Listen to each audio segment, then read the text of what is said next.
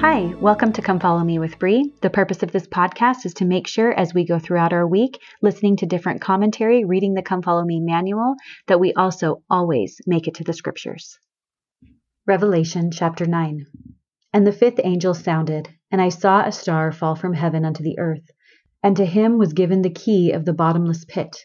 And he opened the bottomless pit, and there arose a smoke out of the pit, as the smoke of a great furnace and the sun and the air were darkened by reason of the smoke of the pit. And there came out of the smoke locusts upon the earth, and unto them was given power, as the scorpions of the earth have power.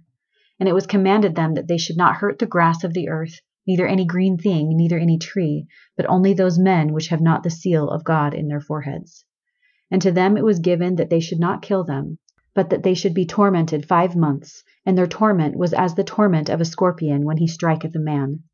And in those days shall men seek death, and shall not find it, and shall desire to die, and death shall flee from them. And the shapes of the locusts were like unto horses prepared unto battle, and on their heads were as it were crowns like gold, and their faces were as the faces of men. And they had hair as the hair of women, and their teeth were as the teeth of lions. And they had breastplates as it were breastplates of iron, and the sound of their wings was as the sound of chariots of many horses running to battle. And they had tails like unto scorpions, and there were stings in their tails, and their power was to hurt men five months. And they had a king over them, which is the angel of the bottomless pit, whose name in the Hebrew tongue is Abaddon, but in the Greek tongue hath his name Apollyon.